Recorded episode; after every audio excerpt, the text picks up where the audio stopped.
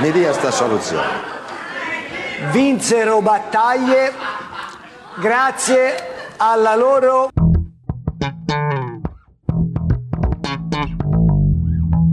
Io sono Ivan Fucile e cerco un modo per diventare ricco e famoso. E questo è Ipoteticast, il podcast che spera di finire il prima possibile. Se c'è una cosa che ho imparato scrivendo questo podcast è che molte volte diventare ricco porta anche a diventare famoso o viceversa, le due cose molte volte vanno di pari passo. Ma raramente succede che una cosa escluda l'altra. Era il 1995. Conduceva Mike che di fronte a lui aveva il signor Giancarlo, l'uomo che per primo, l'uomo che, come dire, si è trovato a dover scegliere divento ricco o divento famoso e il signor Giancarlo ha scelto l'immortalità. Questa scelta portò il signor Giancarlo a perdere il montepremi di 8 milioni di lire dei tempi. In questo momento quella cifra varrebbe 7.445 euro aggiornata all'inflazione. Non stiamo parlando di chissà che cifre, ma in compenso ha ottenuto l'immortalità. Tutti si ricordano quell'episodio, tutti si ricordano benissimo quella frase e non ci furono altri picchi di epicità nella televisione italiana, nei quiz della TV italiana, fino alla borra di Antonella Clerici, se vogliamo ricordare anche quella. Ma se in questo momento volessimo essere noi, quelli a diventare ricchi e famosi grazie a un quiz TV, che dovremmo fare? Se lasciamo perdere tutte le edizioni speciali con concorrenti VIP che danno soldi in beneficenza, se lasciamo perdere le edizioni dei campioni passati di un determinato show che magari avevano un montepremi più alto, per fare un sacco di soldi dovremmo puntare a un programma che però al momento non è più in onda. Chi vuole essere milionario? Per quanto non sia in palinsesto in questo momento, è già successo che venisse interrotto per qualche anno e poi riprogrammato, quindi tenetela buona per il futuro, non si sa mai. Infatti è proprio il milionario quello che ha il montepremi più alto, quello di un milione di euro. Mettiamo momentaneamente in pausa il discorso del milionario, che ci servirà dopo per fare i conti, e iniziamo ad affrontare il primo scoglio, cioè come partecipare al programma. Gli annunci di casting si trovano su internet, facilmente li potete trovare cercando nome del programma casting. O in alternativa quello che si può fare è andare direttamente sul sito della rete TV o in alternativa di chi produce lo spettacolo. Cosa voglio dire? Se voi andate sul sito Rai c'è proprio una parte che si chiama Rai Casting. E la stessa cosa la trovate fondamentalmente sui siti delle altre emittenti. In alternativa potete andare sul sito di chi produce lo spettacolo. Facciamo l'esempio di Endemol e loro producono cose del tipo caduta libera, Masterchef, avanti un altro, affari tuoi, c'è l'imbarazzo della scelta.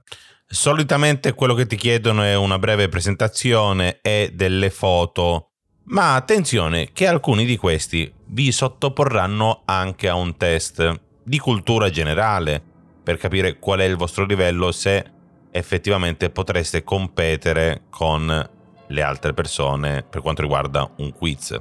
Se venite selezionati, poi verrete chiamati negli studi per la registrazione, ma in generale, una volta che avete partecipato, non potrete dire niente, non potrete rilasciare dichiarazioni fin tanto che la puntata non viene messa in onda e da lì forse potrete diventare famosi. Ma al momento in cui la puntata è andata in onda sapete già che siete diventati ricchi perché forse avete vinto. Ma cosa succede quando si vince a un quiz in tv? Perché lì il problema. Mo, che cosa sono sti gettoni d'oro? Che è sempre quello il grande dubbio dei quiz TV. Come funziona questa roba? Perché viene fatta sta roba? La legge vietava il pagamento in contanti durante i quiz TV, perché altrimenti si sarebbe configurato il reato di gioco d'azzardo.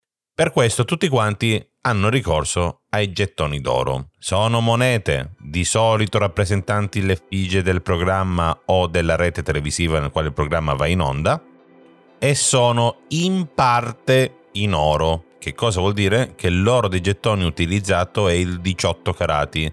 Tre quarti è oro, un quarto sono altre leghe. L'oro è il 75% di tutto. Mettiamo che abbiamo vinto il milionario. Abbiamo vinto un milione di euro in gettoni d'oro. Che succede dopo? La prima cosa che succede è che la nostra vincita viene ridotta del 22%. È l'IVA, è l'IVA che il programma trattiene all'istante. Insomma, già che vi regalano soldi, almeno vogliono che le tasse su questi soldi ve le paghiate voi. Sembra giusto. Ma non finisce qua, perché dopo ciò c'è un ulteriore 20% che viene decurtato. È una ritenuta d'imposta che si applica sui premi dei giochi svolti in occasione di spettacoli radio-televisivi. Vengono tassati alla fonte, quindi tranquilli, non verrete ulteriormente tassati su quella cifra lì. Adesso sapete grosso modo quello che vi spetta, ma quando vi spetta? Non subito! Eh, eh già, perché il programma ha dai 3 ai 6 mesi di tempo per potervi devolvere la vincita. Ma poi succede un'altra cosa, un piccolo dietro le quinte che tanti non conoscono. Il programma commissiona un banco metalli, sono coloro che si occupano della forgiatura di queste monete, gli commissiona la vincita e gli dice di spedirvela. Cosa succede però a quel punto? Molte volte il banco metalli in questione vi contatterà direttamente e vi dirà Zio, senti un po', ma invece di fare queste monete e spedirtele, che ne dici se noi ci tratteniamo una piccola percentuale per il cambio e ti mandiamo direttamente un bonifico senza spostare tutte queste monete?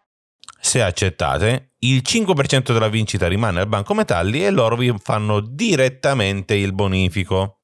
In caso contrario, vi manderanno a casa quintali di monetine, che poi dovrete essere voi a riuscire a vendervi in un altro banco metalli o presso un comproro, oppure non lo so, le mettete sui be- quello che vi pare tiriamo le somme e facciamo un piccolo momento calcoli a cazzo di cane giusto per capire di cosa stiamo parlando. Partiamo da un milione di euro di ipotetica vincita al milionario, togliamo il 22% di IVA e ci sono rimasti 780.000 euro. Togliamo a questo punto un 20% a titolo di imposte e sono rimasti 624.000 euro. Se a questo punto togliamo un ulteriore 5% perché ci piace avere il bonifico subito all'istante dal banco metalli, ci sono rimasti in mano 592.800 euro.